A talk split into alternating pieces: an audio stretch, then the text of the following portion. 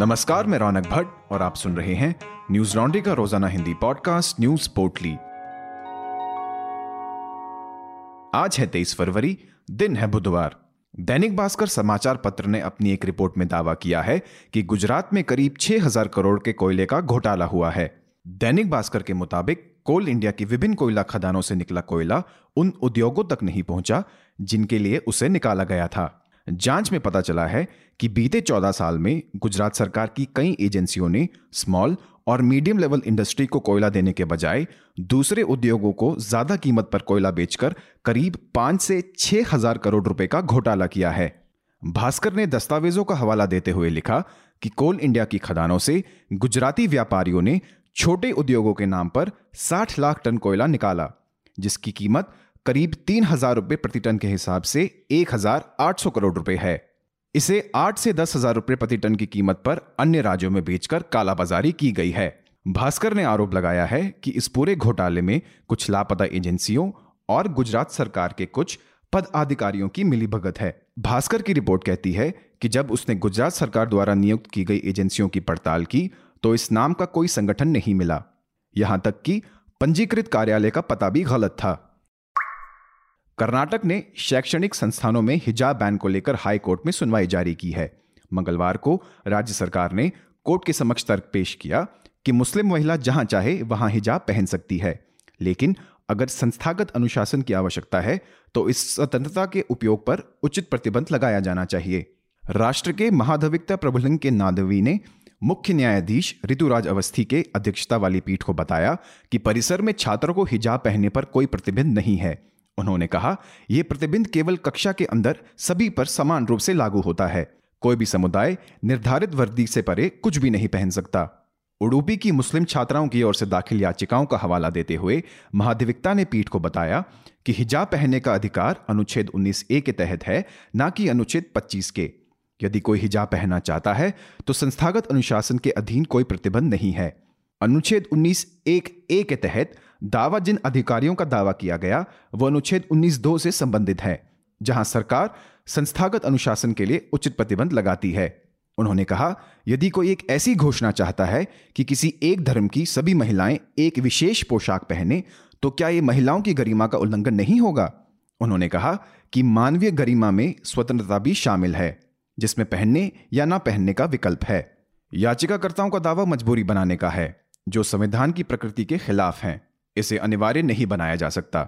इसे संबंधित महिलाओं की पसंद पर छोड़ देना चाहिए। वहीं बजरंग दल के कार्यकर्ता हर्ष की हत्या के बाद शिवमोगा के कुछ इलाकों में मंगलवार को भी छिटपुट हिंसा जारी रही। हर्ष की हत्या के मामले में शिवमोगा पुलिस ने चार और लोगों को गिरफ्तार कर लिया और करीब बारह लोगों को पूछताछ के लिए हिरासत में ले लिया। तनावपूर्ण स्थिति को देखते हुए शिवमोगा के उपायुक्त आर सेलवा मणी ने आवश्यक वस्तुओं की खरीदारी के लिए तीन घंटे की छूट के साथ शुक्रवार सुबह तक कर्फ्यू बढ़ा दिया है। स्कूल और कॉलेज गुरुवार तक बंद रहेंगे, जबकि व्यावसायिक प्रतिष्ठानों को रात नौ बजे बंद करने का आदेश दिया गया है। टाइम्स ऑफ इंडिया के मुताबिक पुलिस सूत्रों ने बताया कि सीगे हट्टी के पास टीपू नगर में तीन ऑटो रिक्शा और दो मोटरसाइकिलों में आग लगा दी गई थी। साथ ही दंगा प्रभावित इलाके में पथराव और आगजनी की घटनाएं भी देखी गई। देश भर में कोरोना के पंद्रह हज़ार एक सौ दो नए मामले सामने आए हैं और दो सौ अठहत्तर लोगों की मौत हो गई है। इसी के साथ कोरोना के कुल मामले बढ़कर चार करोड़ अट्ठाईस लाख सड़सठ हज़ार इकतीस हो गए हैं। मरने वालों का आंकड़ा पाँच लाख बारह हज़ार छह सौ बाईस पहुंच गया है।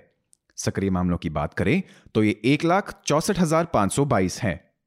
बीते चौबीस घंटे में इकतीस हज़ार तीन सौ सतहत्तर लोग कोरोना से ठीक भी हुए, जिसके बाद कोरोना से ठीक हुए लोगों की संख्या बढ़कर चार करोड़ इक्कीस लाख नवासी हजार आठ सौ सतासी हो गई है।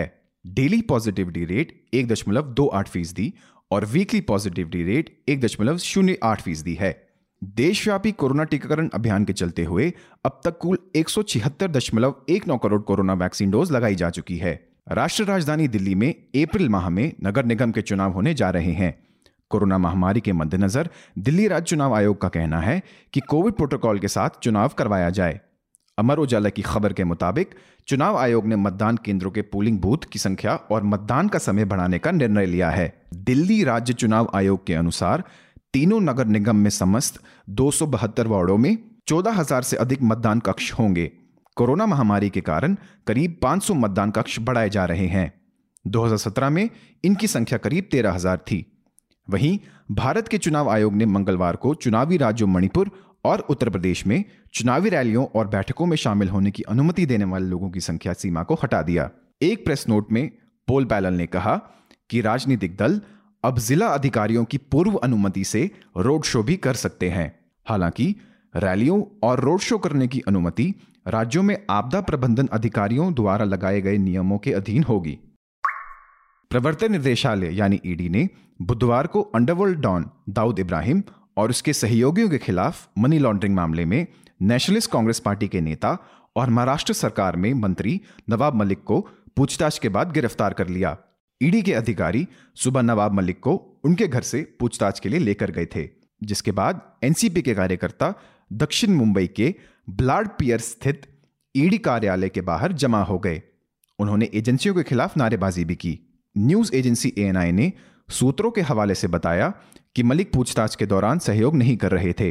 गिरफ्तारी के बाद मलिक ने ईडी कार्यालय से बाहर आते हुए कहा कि गिरफ्तार हो गए हैं, लेकिन डरेंगे नहीं, हम लड़ेंगे और जीतेंगे। इंडियन एक्सप्रेस ने सूत्रों के हवाले से लिखा कि हवाला मामले की जांच के दौरान एजेंसियों को मिली खुफिया जानकारी में नवाब मलिक का नाम सबसे पहले सामने आया है। ईडी दाऊद इब्राहिम, इकबाल मिर्ची, छोटा शकील, पार्कर और जावेद चिकना के खिलाफ मनी लॉन्ड्रिंग के एक मामले की जांच कर रही है। इस मामले में मुंबई के नागपाड़ा और भिंडी बाजार इलाकों में जबरन वसूली, मादक पदार्थों की तस्करी, अचल संपत्ति की बिक्री और अन्य गैर कानूनी गतिविधियों के माध्यम से अवैध रूप से प्राप्त धन से जुड़े कई हवाला लेन देन पाए गए हैं। एनसीपी प्रमुख शरद पवार ने मलिक से पूछताछ को केंद्रीय एजेंसियों के दुरुपयोग के खिलाफ बोलने वाले को परेशान करने का प्रयास बताया है। उन्होंने कहा, नवाब मलिक बहुत मुखर रहे हैं और हमें यकीन था कि वो उन्हें परेशान करने के लिए कोई मुद्दा उठाएंगे। अगर कोई मुसलमान कार्यकर्ता जो उनका विरोधी है, उसका नाम दाऊद से जोड़ना उनकी आदत है। जब मैं महाराष्ट्र का सीएम था तो उन्होंने मेरा नाम भी दाऊद से जोड़ने की कोशिश की थी। ये उन लोगों को परेशान करने की कोशिश है जो केंद्रीय एजेंसियों के दुरुपयोग के खिलाफ बोल रहे हैं। वहीं एनसीपी के प्रदेश अध्यक्ष जयंत पाटिल ने कहा कि ईडी ने बिना कोई पूर्व सूचना दिए मलिक को सुबह उठाकर नियमों की धज्जियां उड़ाई हैं। पाटिल ने कहा, नवाब मलिक ने अतीत में कुछ लोगों का पर्दाफाश किया था। आज जो हुआ वो उन्हें फंसाने की कोशिश है। हमें नहीं पता कि उसे क्यों उठाया गया। ये घटना पूर्व में किए गए कार्यालयों के लिए कुछ नाराज लोगों द्वारा मलिक को जानबूझकर निशाना बनाने का प्रयास है।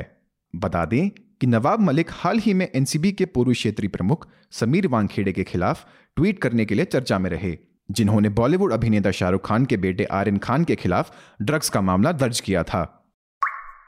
मंगलवार को रूस के राष्ट्रपति व्लादिमीर पुतिन द्वारा यूक्रेन के दो अलगावादी क्षेत्रों को मान्यता देने के बाद अमेरिका ने पश्चिमी देश सहित रूस के खिलाफ प्रतिबंधों की घोषणा की। अमेरिकी राष्ट्रपति जो बाइडन ने रूस के वीईबी और रूसी मिलिट्री बैंक के खिलाफ प्रतिबंध लगा दिया है। साथ ही रूसी अर्थव्यवस्था के कुछ हिस्सों को अंतर्राष्ट्रीय वित्त व्यवस्था से हटाया जा रहा है। रूस के उच्च वर्ग और उनके परिवारों पर भी प्रतिबंध लगाए जा सकते हैं।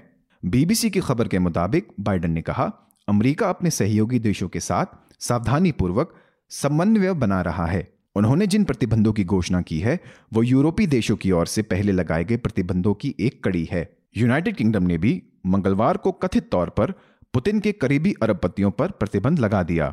ब्रिटेन के प्रधानमंत्री बोरिस जॉनसन ने कहा कि यूके में गनेरी टिमचेंको, इगोर रॉटनबर्ग और बोरिस रॉटनबर्ग की संपत्ति को फ्रीज कर दिया जाएगा और अरबपतियों को यूनाइटेड किंगडम की यात्रा करने की अनुमति नहीं दी जाएगी। रूस के संस्थानों जैसे Rossiya, IS bank, Gen bank, Promsvyaz bank और ब्लैक सी बैंक पर भी प्रतिबंध लगाए गए हैं। जर्मनी ने रूस के साथ नॉर्ड स्ट्रीम दो गैस पाइपलाइन को शुरू करने की प्रक्रिया को रोक दिया है। इस पाइपलाइन का काम पूरा हो चुका है। इसके जरिए प्राकृतिक गैस रूस से जर्मनी पहुंचने वाली थी।